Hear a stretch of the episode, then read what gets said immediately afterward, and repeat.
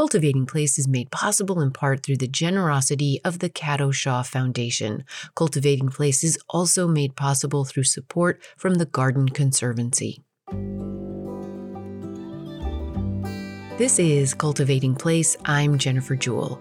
Pat Reynolds is a restoration ecologist with more than 30 years of professional experience in the design, implementation, and monitoring of habitat restoration projects, including the effective use of native seed. He is the director of River Partners Native Seed and Plant Program and the general manager of Heritage Growers Native Plant and Seed Supply. This week, we continue our series exploring conservation and biodiversity support at the foundational level of seed in conversation with Pat the high quality habitat, seed sourcing, grow out, and distribution to restoration projects, often in collaboration with their sibling endeavor, River Partners, is a model in getting source identified seed for the right places in the face of ever increasing urgency for restoration, but also increasing hope as to the impact of good, high quality restoration. Pat, you and I have worked together before on a conservation presentation, and I am so pleased to welcome you here to Cultivating Place. Well, thank you, Jennifer. I really appreciate it. This is a it's a great opportunity to talk about native seed and habitat restoration. I would love to have you introduce yourself to listeners a little more personally. How do you introduce yourself? And perhaps in that include what the role of plants is in your life right now. Sure. Yeah. No, I, I uh, describe myself as the general manager of, of Heritage Growers. You know, we're it's a brand new native seed and plant supply company where we're growing out native seed of known genetic origin for habitat restoration. And uh, yeah, for me, plants play a really important part of my life, um, both personally and professionally. You know, I'm constantly working in my native habitat garden at home, and then of course at Heritage Growers. So I'm constantly working on ways to produce these seeds and these plants for habitat restoration. So, so native vegetation uh, is a really important part of my life. Yeah, yeah. You know, in your work as uh, the general manager of Heritage Growers, and as you say, it's a, a native plant seed supply company or endeavor. Before we get into all that that entails, I would love to have you first take us back a little bit, Pat.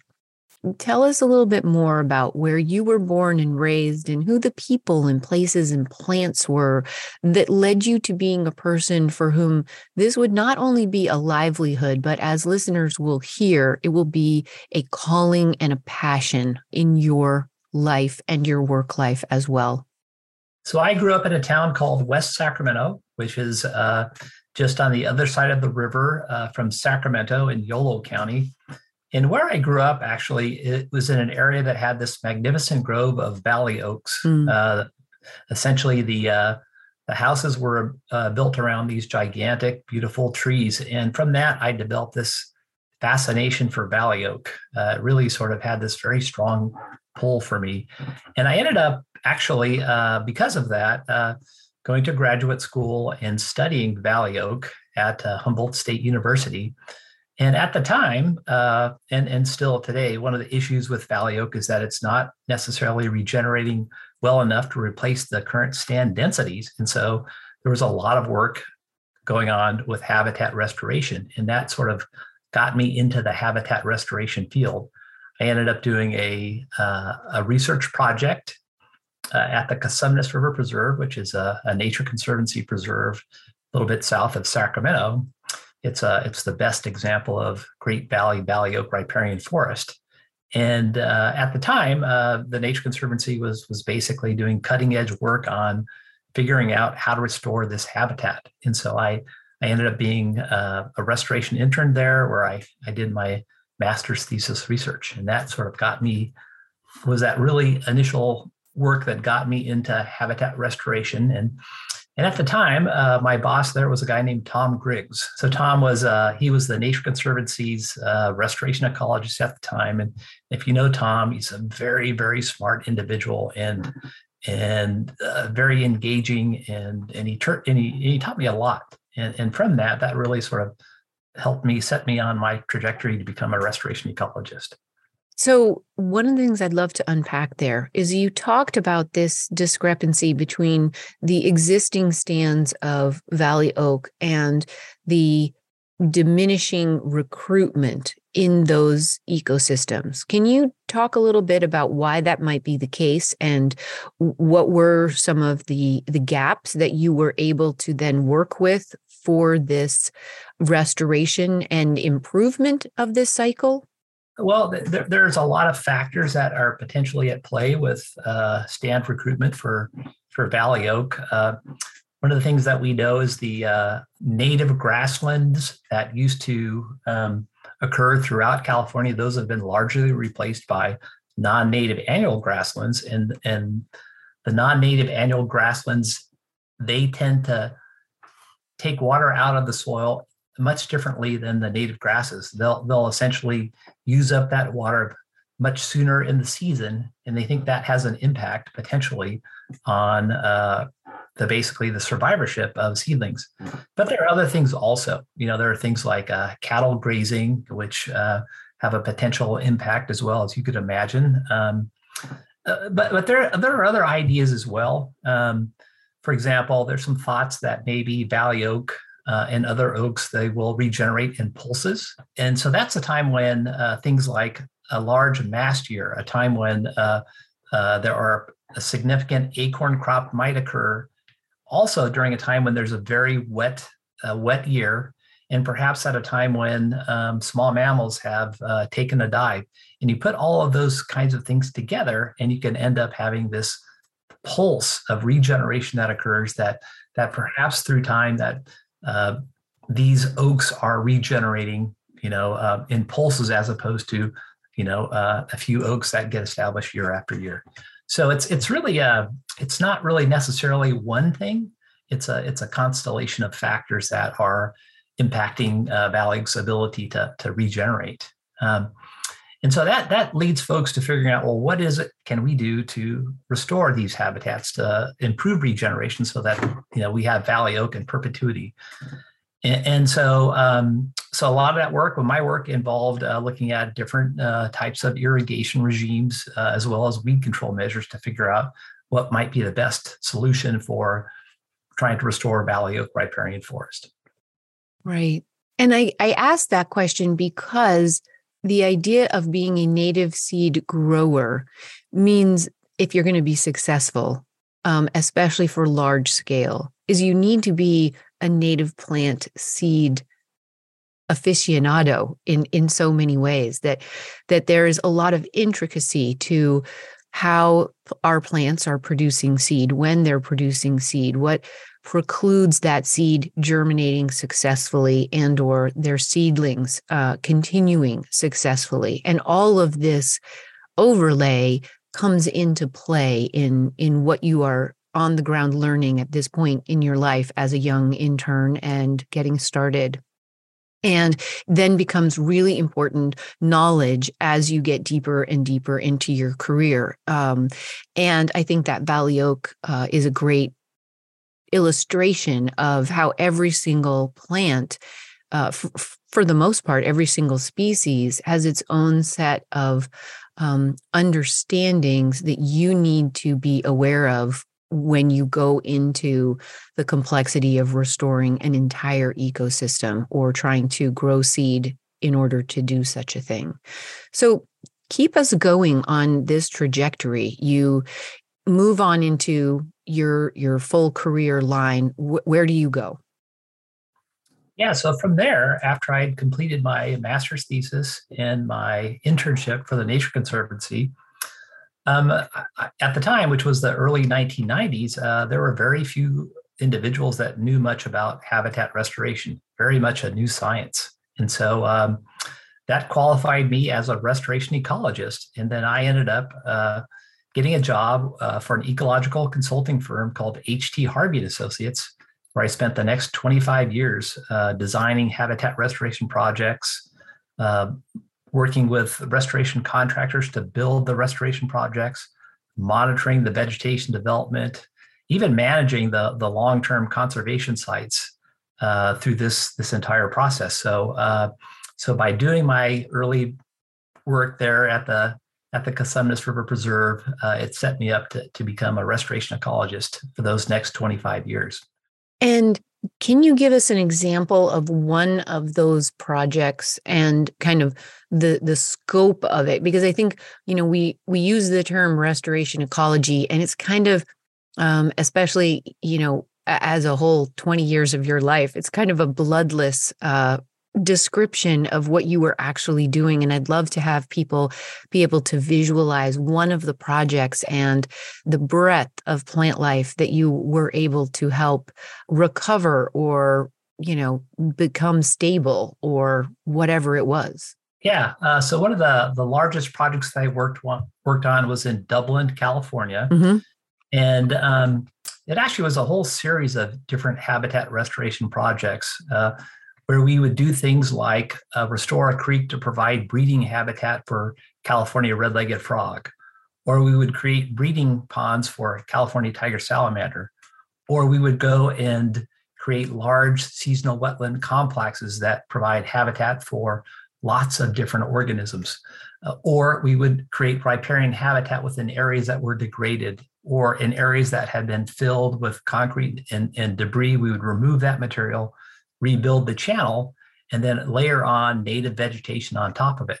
And that work was done with a team of folks, right? We would have uh, hydrologic engineers and landscape architects and civil engineers uh, that would all work together to develop the plans and specifications and actually construct these and then monitor these in perpetuity. So, uh, it, habitat restoration is actually a, a really interesting uh, field in that it essentially uh, takes a, a, lot of different expertise that needs to come together to figure out how to make these habitat types. So, for example, when we were figuring out how to make breeding habitat for California red-legged frogs and California tiger salamanders, we were working with uh, herpetologists, folks mm. that work with, uh, with with frogs and salamanders, for example. Um, and basically figuring out what the life cycle requirements were. Hmm. So we would we would, for example, figure out okay, what's the depth and duration of ponding that was necessary for a California tiger salamander to, to successfully breed. And then from that, we would then work with the hydrologist to configure the pond so that the based upon the watershed that was present uh, and the size of the pond, we would figure out the depth of that pond. And from that, we could make a prediction about what would we need to do to configure that particular pond to provide habitat for for California uh, tiger salamander. Mm, so it was a, it. kind of a, yeah, it's great. Yeah, kind of an iterative process. You know, kind of going back and forth where the where the herpetologist is talking to the restoration ecologist, who's then talking to the engineer, who's then talking to the the hydrologist, and sort of working together to to come up with what's necessary to to create these habitat areas. Yeah, yeah, I love it.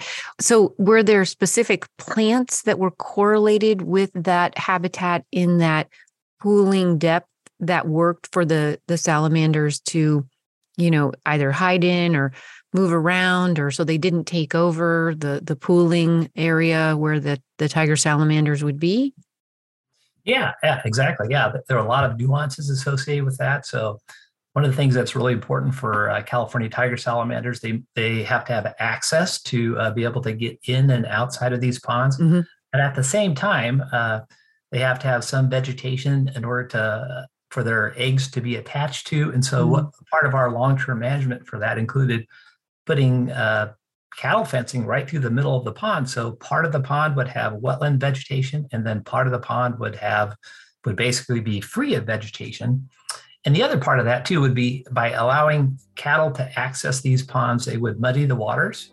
And by muddying the waters, you'd end up, uh, it would be much more difficult for predators to eat the larvae of these mm. salamanders and these frogs. So, a lot of sort of nuance with figuring out the way to optimize these habitat areas. This is Cultivating Place. I'm Jennifer Jewell. Pat Reynolds is a career restoration ecologist and the general manager of Heritage Growers, a source identified restoration seed growing and supply company. He is also the director of the Native Seed and Plants program for the nonprofit restoration organization River Partners. We'll be back for more. Stay with us.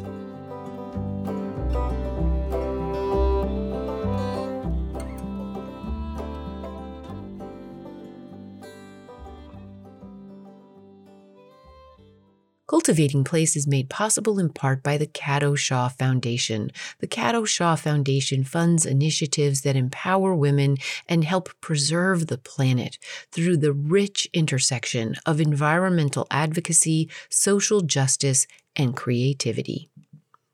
Cultivating Place is also made possible through support from the Garden Conservancy, a not for profit organization whose mission is to preserve, share, and celebrate gardens and America's gardening traditions.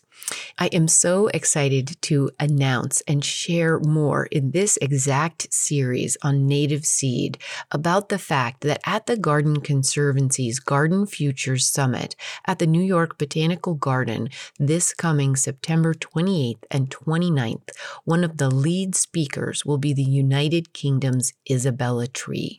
She is the author of the best selling Wilding, and more recently, The Book of Wilding, a practical guide to rewilding big and small.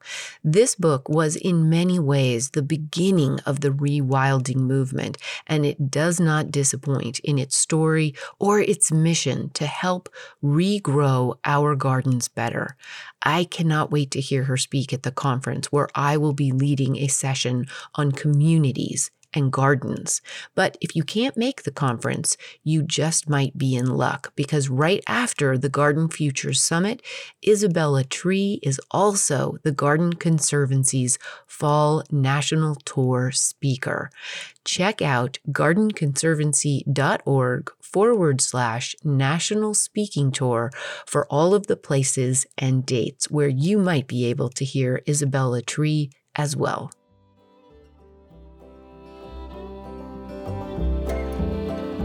Hey, it's Jennifer.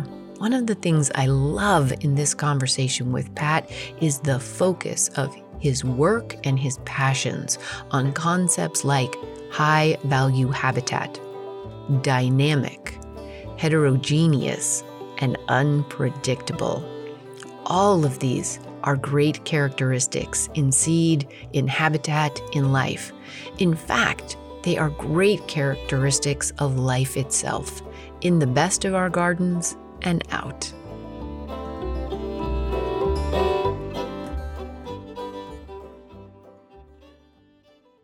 Pat Reynolds is a career restoration ecologist and general manager of Heritage Growers, a source identified restoration seed and plant supply company. As we come back, Pat is sharing more about his educational and work pathway leading to his current focus on growing source identified native seed for scale restoration. Well, what I used to do is, uh, as part of training as a restoration ecologist, I would go out to uh, an event every year called Field Day uh, at Hedgerow Farms. And that was an event that was put on by the California Native Grassland Association in cooperation with Hedgerow Farms. And it was a, a, day to go out and tour the, the seed amplification fields out at Hedgerow Farms and to learn about the, the latest information that was going on with grassland habitat restoration. And so with that, you know, I, I became familiar with Hedgerow Farms. I was uh, I got to meet the, the legendary conservationist John Anderson, who basically uh, after having a career at UC Davis as, as a veterinarian, went on to found Hedgerow Farms and essentially to figure out how to grow out this native seed, you know, this source identified native seed for habitat restoration projects. Really an amazing guy that was able to sort of figure this out, you know, after being a veterinarian. So um, when the job of general manager for Hedgerow Farms came up, I, I applied for that and, and got that position. And I spent the next four plus years as the general manager of Hedgerow Farms. So essentially, Hedgerow Farms was doing something very similar to what you are now doing with heritage growers. That's correct. Yeah. Yeah. Very similar. So, talk about the transition from Hedgerow and their work to what you are doing now and some of the the, the differences, because uh, I think part of that has to do with heritage growers being a venture of River Partners. And some listeners will remember that we interviewed River Partners back in 2017 and had a conversation about this nonprofit organization working to restore specifically you know riparian habitat corridors on you know small ish large private land but also very large public space sites designated for either mitigation or restoration or preservation. Yeah that's correct yes. You hit that exactly right jennifer in that uh, river partners is a nonprofit organization and uh, essentially, what they do is restore large scale riparian habitat areas. You know, I, I, think that River Partners has restored something like 18 or 19,000 acres of riparian habitat over the last 25 years or so. A significant portion of the riparian habitat that's present in the Central Valley has been is present because River Partners did the habitat restoration. And so River Partners um, over all these years would use either wildland collected seed for their habitat restoration or they would buy that seed commercially. But it was always their dream to be able to have their own native seed venture so that they, they would be able to have more control of the seed that was produced, the, the ecotypes or the areas that the seed originally came from, the source identified seed, the type of species, uh, the amount of material that was available, those kinds of things. And so um, I moved over to River Partners, and then from there we started Heritage Growers. Yeah, and one of the things I love about this is. And, and there is absolutely nothing wrong with a commercial endeavor, but to have the seed source correlated with a nonprofit restoration group means that you have the profits going back into the actual work itself. And there's some beautiful elegance in this, as well as the hope, at very least, that the mission is tied to the ideal rather than the profit and loss statement. Yeah, that's it's a very strong appeal. The the mission for for River Partners and now Heritage Growers is to restore habitat for the benefit of people and the environment. That's the goal. Yeah. For me, that's really important. That really is a, a strong message. Like we're we're doing this work specifically to restore habitat at scale. And as we know, restoring habitat at scale is an urgent undertaking in these times. And we have um, this is, I think, the sixth episode in a series on this idea of, you know, Eh, couched in the idea of the 30 by 30 initiative. But of course, it's been this kind of large scale restoration has been happening far longer than somebody codified the idea of 30 by 30, and it will continue much longer than 2030. But one of the important little articulated joints in this work is that time lapse between when a project i mean you you conceive if you if you can try and put your head around 18,000 acres of riparian corridor being restored these last 25 30 years under river partners. That is a lot of ground area in one of the richest environmental types in our region here in northern california or central california and we're already a biodiversity hotspot. So the complexity of even one acre is phenomenal. And you can't all of a sudden turn to look for the seed that you need for these restoration projects at the time that you need it. You need to have forethought that need by years. So, talk to us about this process, which is really kind of hard to put my head around, Pat. But how you are approaching it, especially in the face of this significantly increased demand for appropriate and ecologically valuable, you know, appropriate seed for each of these spaces in this exact time, Pat, because this is complicated stuff. Yeah, yeah. No, you hit the nail on the head. There, there is a there's a a, a gap between when seed is needed and when it's produced, uh, and it and it can take several years to be able to get up to the point where you can produce this seed at scale. And so uh, it's a process that involves going out to wildland uh, seed areas, wildland areas to collect that the original stock seed. You have to test that seed uh, uh, based upon the test of that seed. You figure out the number of live seeds that are present, and then from there can figure out if you need to grow that out as plugs or uh, directly into the field. And sometimes you have to do this several times in order to get to the point where you have enough stock seed, that's that original seed, to be able to grow this thing out at scale right? So um, it is a, it is a, a long and complicated process in order to get to that point. So so we're we're doing everything we possibly can to try and uh, grow this material out as fast as we possibly can. So we we have uh, we're doing a lot of uh, stock seed collections that we're doing in order to get this material out. Um, we're trying new species. We're trying new ecotypes. Uh, we're doing this as quickly and as fast as we possibly can you know, uh, uh, one of the projects that we're working on right now is the the Klamath River Dams Removal Project. I think you're aware of that project. Uh, so that's a project where we're going out native seed for the restoration of that area after those dams are removed. We're also uh, cleaning some of the seed for uh, for that organization for that project, uh, so that seed becomes available so that we can grow out plugs. We're, we're specifically cleaning seed for milkweed. Uh, milkweed, as you as you know, is is the uh, host plant for the monarch butterfly, and so we're, we're doing that. That material will then come out and and be used to grow out plugs, small plants that will then be planted out in the field to provide habitat for monarch butterflies. So we're doing this in all kinds of different ways for all kinds of different state and federal and local agencies, as well as nonprofits and the private industry to, to try and develop these seeds and this plant material as quickly as we possibly can to meet, you know, what, what is a, a gigantic upcoming demand for seeds and plants for large scale conservation. So, so you are collecting stock seed, and when you are doing that, you're out in the field collecting from wild populations.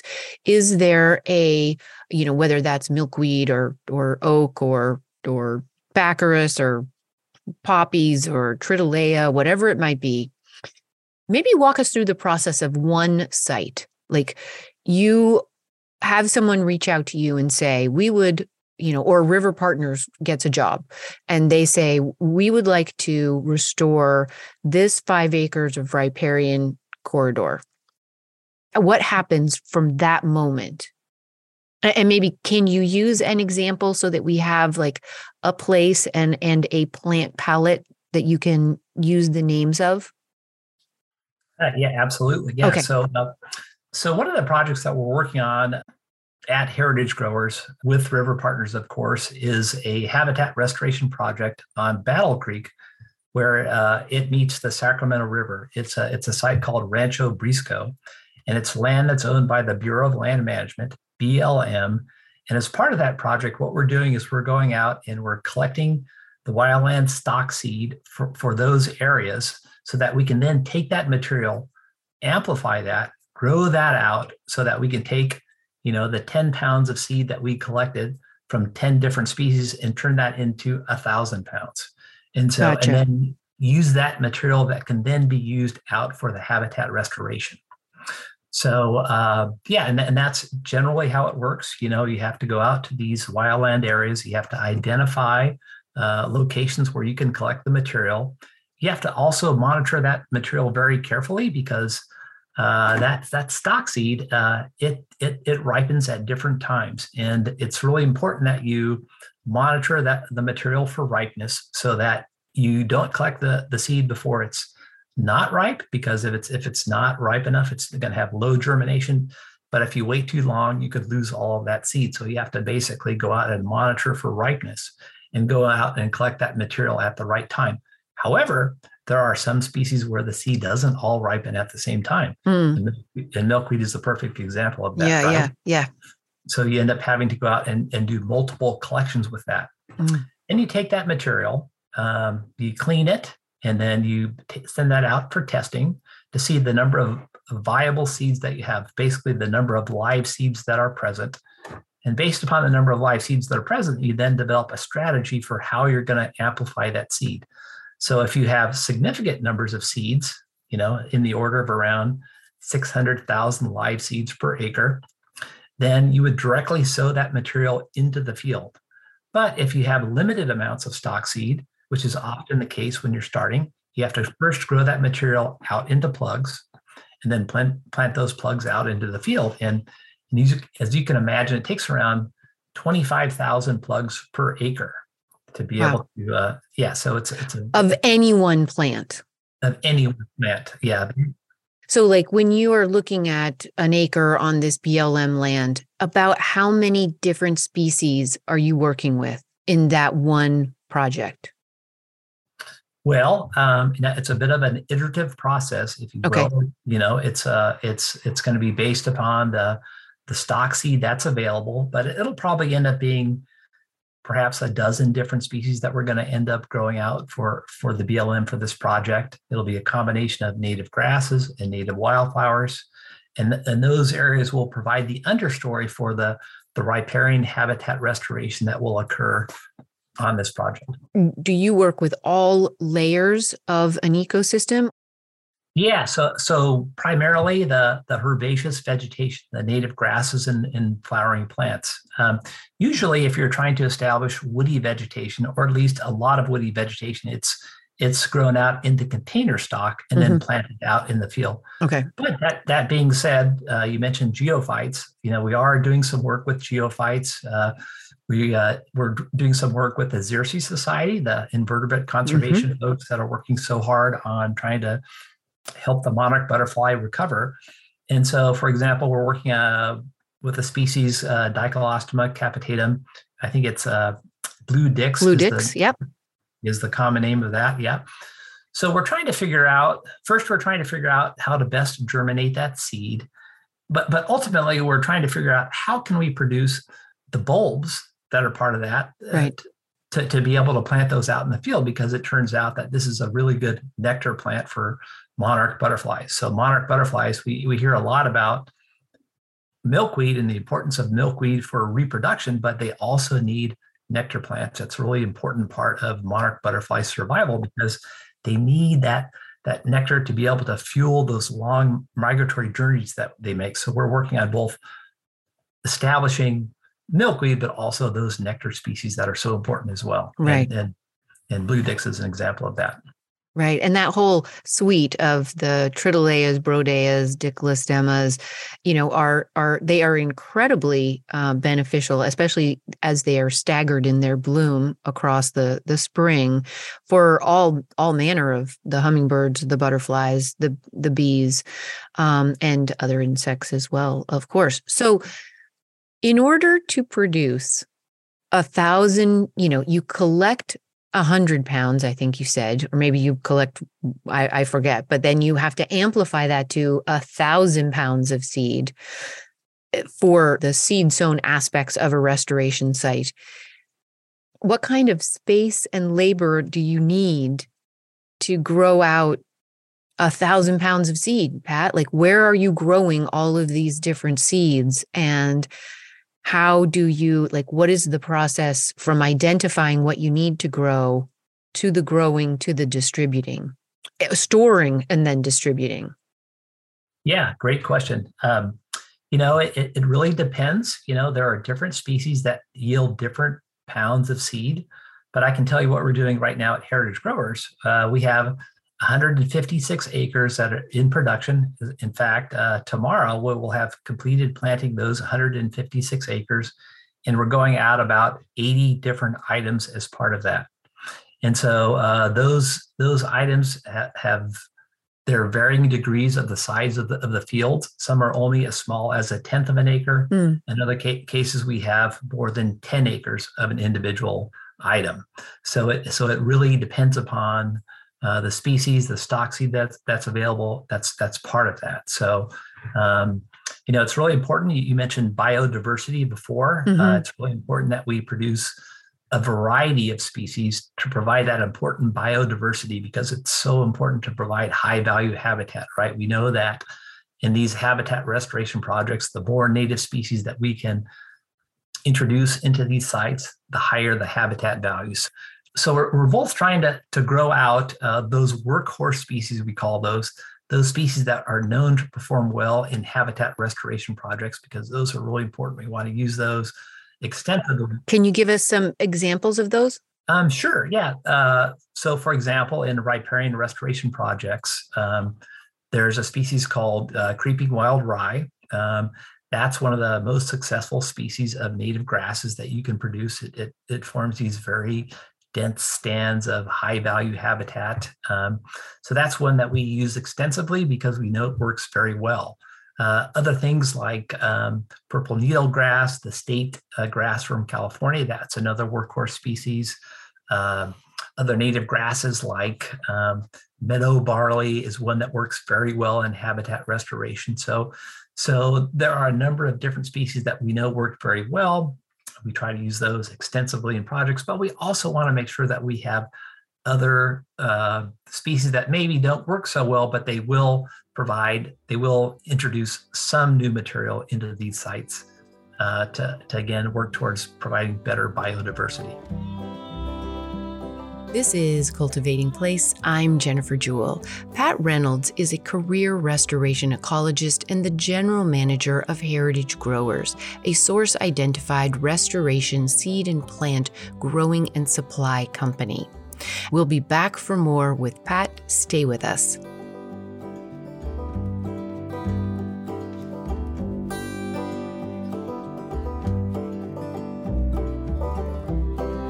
Hey, it's Jennifer again. And as I write this, and we are leaning into that one last long weekend of spring, moving toward true summer, I am looking forward to a summer of some time off. Well, kind of.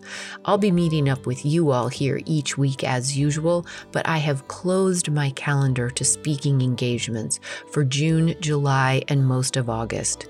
It's summer. It's our second and strongest dormant season here in the dry heat of Northern California, and it's time for a little break for me. I look forward to kicking off my book tour for What We Sow in late summer. I look forward to meeting many of you in your places in Maine, in Ohio, in New York, in Oregon, and in California and beyond. I'd love to meet you and say hi if you're near any of my upcoming events. To find out more, you can always check out the list as it evolves each week. It's all there at cultivatingplace.com forward slash events. But until then, late summer, happy summer vacation to all of you. May you get to be in your garden.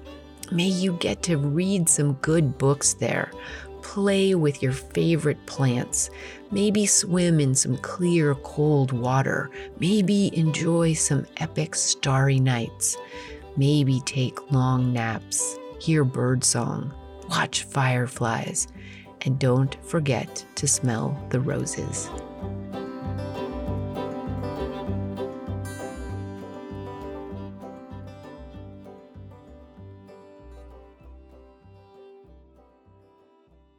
Pat Reynolds is a career restoration ecologist and the general manager of Heritage Growers, a source identified restoration seed and plant growing company. As we come back to our conversation with Pat, he is describing the process and plants of one of the restoration projects Heritage Growers has worked on recently. So we're working on a project uh, right now. It's uh, the Oroville Wildlife Area Project. It's a restoration project on the Feather River. And with that project, we've been going out and growing out wildland seeds for that, right? And so, so one of the workhorse species that we're using for that is blue wild rye, Elymus glaucus, a species that does very well in habitat restoration sites. But we're also trying to grow out some other things. Like one of the things that I'm pretty excited about is uh, giant uh, blazing star Mentzelia. Mm, mm, yeah, yeah, And uh, but as far as I know, that's never been grown out at scale. And so uh, we essentially went out and we uh, took some of the seed that we had collected last year in our first year at Heritage Growers. We grew that out into the demo garden. We showed that you could produce this material agriculturally. And now we're going and we're increasing that here this year. And so that would be an example of a, a more specialty item that's going to add that biodiversity to these restoration projects. So we we have the blue wild rice, but we also have the blazing stars to to allow us to provide high value habitat. Right. And when you use the term high value habitat, what does that mean? Uh, it, it, means a few things. Um, so, one of the important parts about, particularly for riparian habitat, is you want to have habitat that's structurally diverse. It's an area that will have uh, an understory, a midstory, and an overstory you know that mm-hmm. that the structure in and of itself provides high value habitat. So you can imagine mm-hmm. you know there's going to be a suite of species that are going to utilize each of those layers if you will as part of that.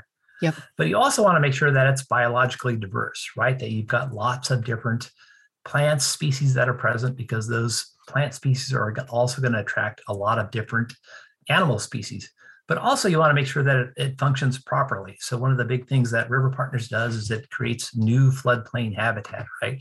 There were areas across the Sacramento Valley that would flood year after year. And as we know, uh, through decades of, of work, basically a lot of levees were, were developed along the Sacramento River and they've they've cut off the flood flows to these adjacent floodplains. And so some of the work of River Partners includes reintroducing flood flows into these areas that were previous floodplains and now we're reconnecting these floodplains back to the river and that's really important mm-hmm. too that's a really important uh, ecological function because uh, that brings in water that's going to help to improve groundwater that's out there it's going to improve the dynamics you know the the basically making these sites very uh, dynamic and unpredictable and heterogeneous, if you will. We know that mm-hmm. uh, these floodplains also provide really important habitat for juvenile fish like salmon and yeah. steelhead, right? The, the mm-hmm. shallow mm-hmm. water habitats that are not present in the main stem of the Sacramento River are present in these newly created floodplains. These are the areas where the the insects really they really thrive where there's lots and lots of food for these fish and so, so there's lots of reasons why we want to make sure that these habitat restoration projects also function properly. And for river partners, it's it's the reconnection, the the, the creation, the recreation of these floodplains that then provide habitat, riparian habitat, you know, riparian forest yeah. areas of you know complex habitat of trees and shrubs and grasses and forbs.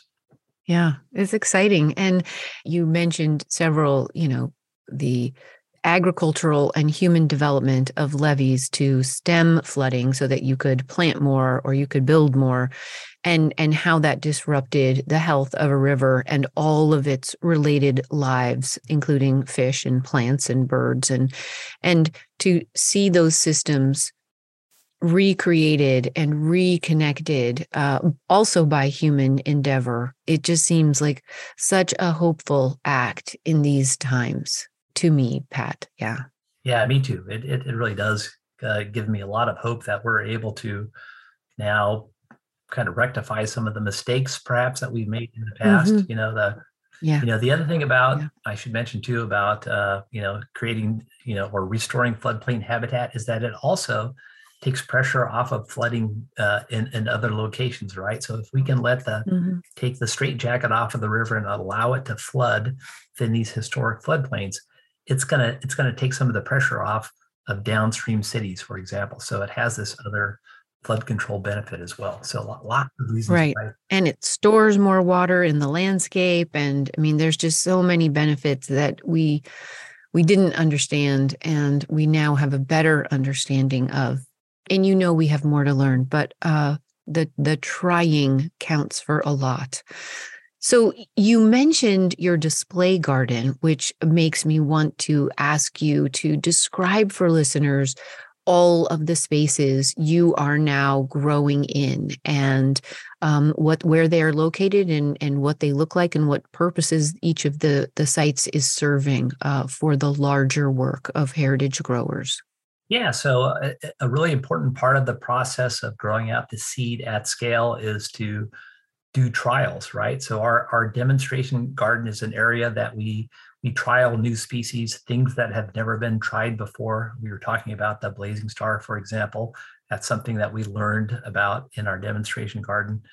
You know, and and, and uh, last year we had about 140 different items within our demonstration garden, and then we went out on a weekly basis and we collected data on things like when does that material, when does these individual materials germinate, when do they set seed, when do they flower, those kinds of things that that then sort of informed the habitat restoration approach that we're, you know, a lot of what we learned last year, we're now applying to what we're doing this year. Uh, we also use that demonstration garden as the source of our seed for our, our nursery program. So what we do is uh, at Heritage Growers, we we grow out tens of thousands of plants uh, in the plug form, these very small, high quality plants that can be used to supplement areas where perhaps uh, seed doesn't establish so well. There, there are some species that that don't do that well from seed, and so um, using plugs is a, great way to, to get those materials established within these sites. It adds that important biodiversity um, that we couldn't otherwise do if we were strictly planting seed. Yeah, yeah.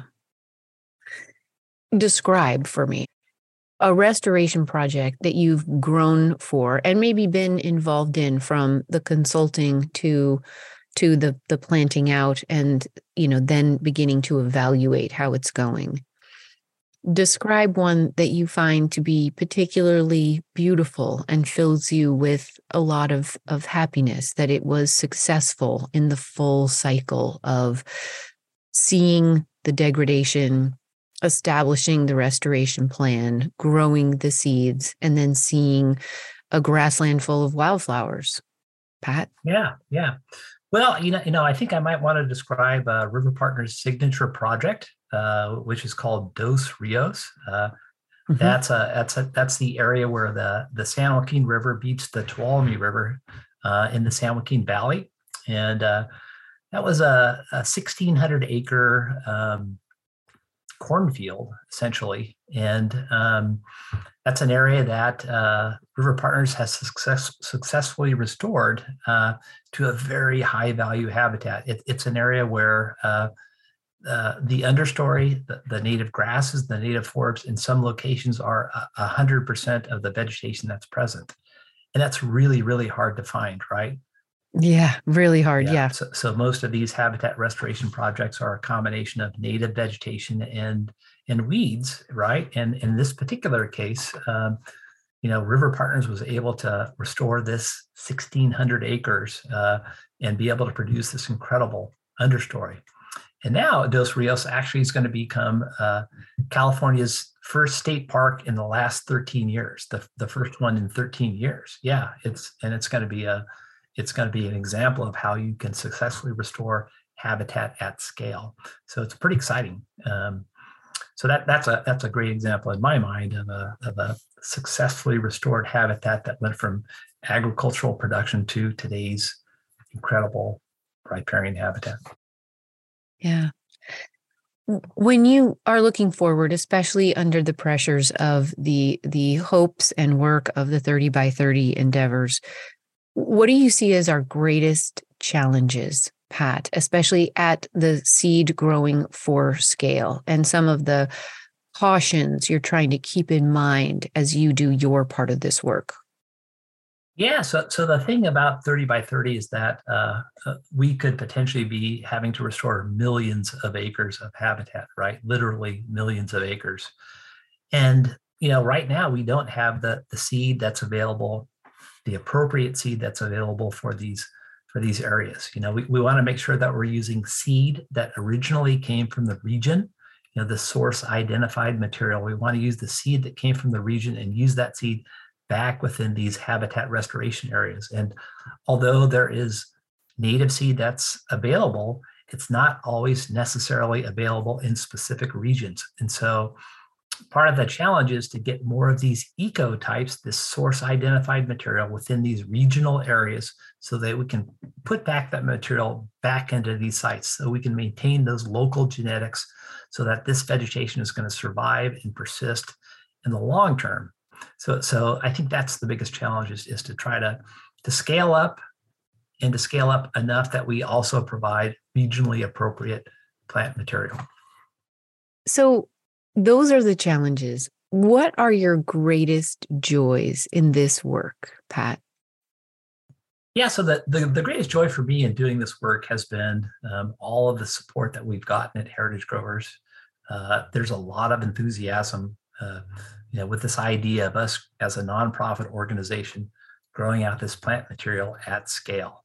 So for me, that's been the the most joyful part of this whole thing has been um, just all the the appreciation that we've seen from so many individuals and groups and and the support that they've given us uh, for this process. And I think, you know, from what you and I have talked about in the past, one of the things that also seemed to be a recurring um, source of pride for you and and important um, calling and mandate for you as well is the mentoring of other people coming up in this work and other endeavors who are maybe adjacent to you and seeing them not so much as competitors, but as collaborators in this network of people working towards this same vision.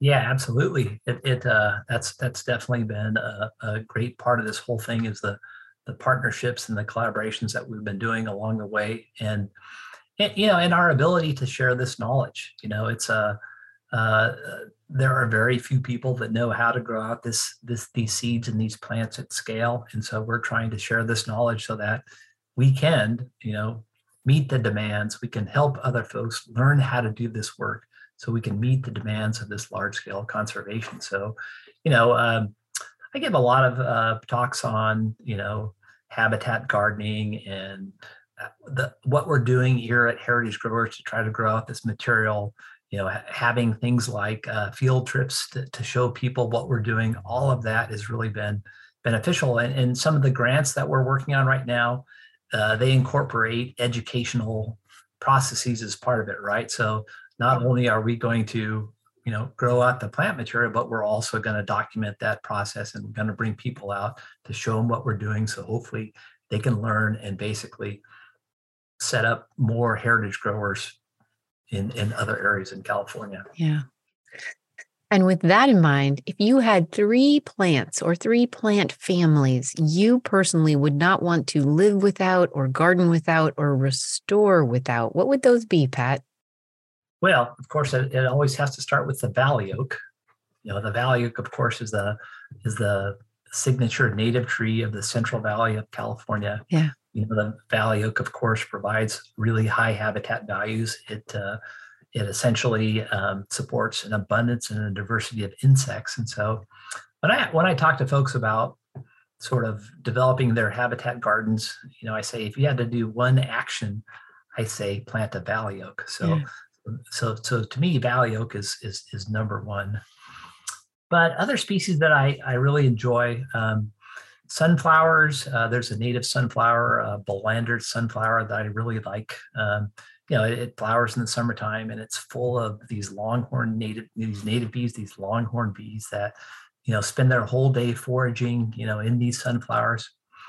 But then at nighttime the males will then congregate and sleep together on other native plants that I have in my garden. You know, uh, it's such a joy. It really is. yeah. Uh, Robbin Thorp, the, the late Robbin Thorp, yeah. called that boys' night out, right? Yeah, That's, exactly. Yeah. It's his description of that. Yeah. And then if I had to pick a third, um, I would probably say that uh, chick lupin is probably my mm. third favorite. Um, that's that yellow lupin, right? Lupinus microcarpus densiflorus. Uh, it, it grows very well. It's a very cheery plant. It uh, provides a lot of great habitat for bees in particular. Um, it also produces a lot of seed, right? Which is great because, you know, I, I I collect that seed and I give it to my neighbors so they can grow their own lupins as well and improve the habitat values here, right here in my neighborhood. So I think those three are probably my three favorites. Well, thank you very much for being a guest on the program today. It's been a joy to speak with you, and I so appreciate uh, the whole symphony of things you are doing to help grow our world better, Pat. Oh, well, thank you, Jennifer. It's been a pleasure.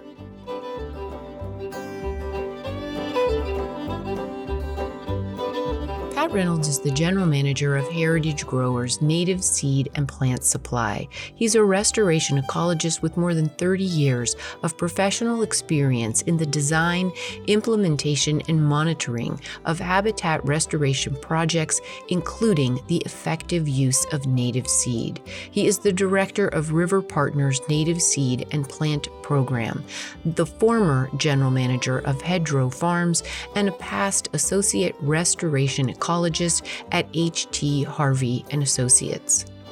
Between them, Heritage Growers and River Partners and their networks of restoration, ecology, and seed supply across California and beyond are a fabulous model of other such collaborations and networks across the country. These networks are necessary to large scale and well designed ecosystem and habitat restoration success. Speaking of Plants in Place, we'll be back next week when we again continue our multi part seed series.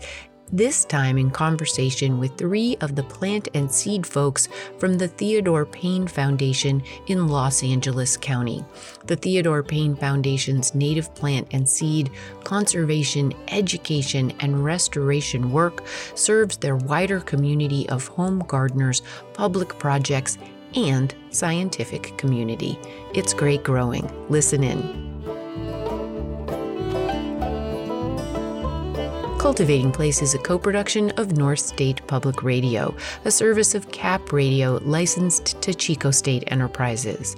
Cultivating Place is made possible in part by listeners just like you through the support button at the top right hand corner of every page at cultivatingplace.com. Thank you in advance for your support. Cultivating Place is also made possible through the generosity of the Caddo Shaw Foundation and through support from the Garden Conservancy. The Cultivating Place team includes producer and engineer Matt Fiddler with weekly tech and web support from Angel Haracha. We're based on the traditional and present homelands of the Mechoopda Indian tribe of the Chico Rancheria. Original theme music is by Ma Muse, accompanied by Joe Craven and Sam Bevan. Cultivating Place is distributed nationally by PRX, Public Radio Exchange. Until next week, enjoy the cultivation of your place. I'm Jennifer Jewell. I love you.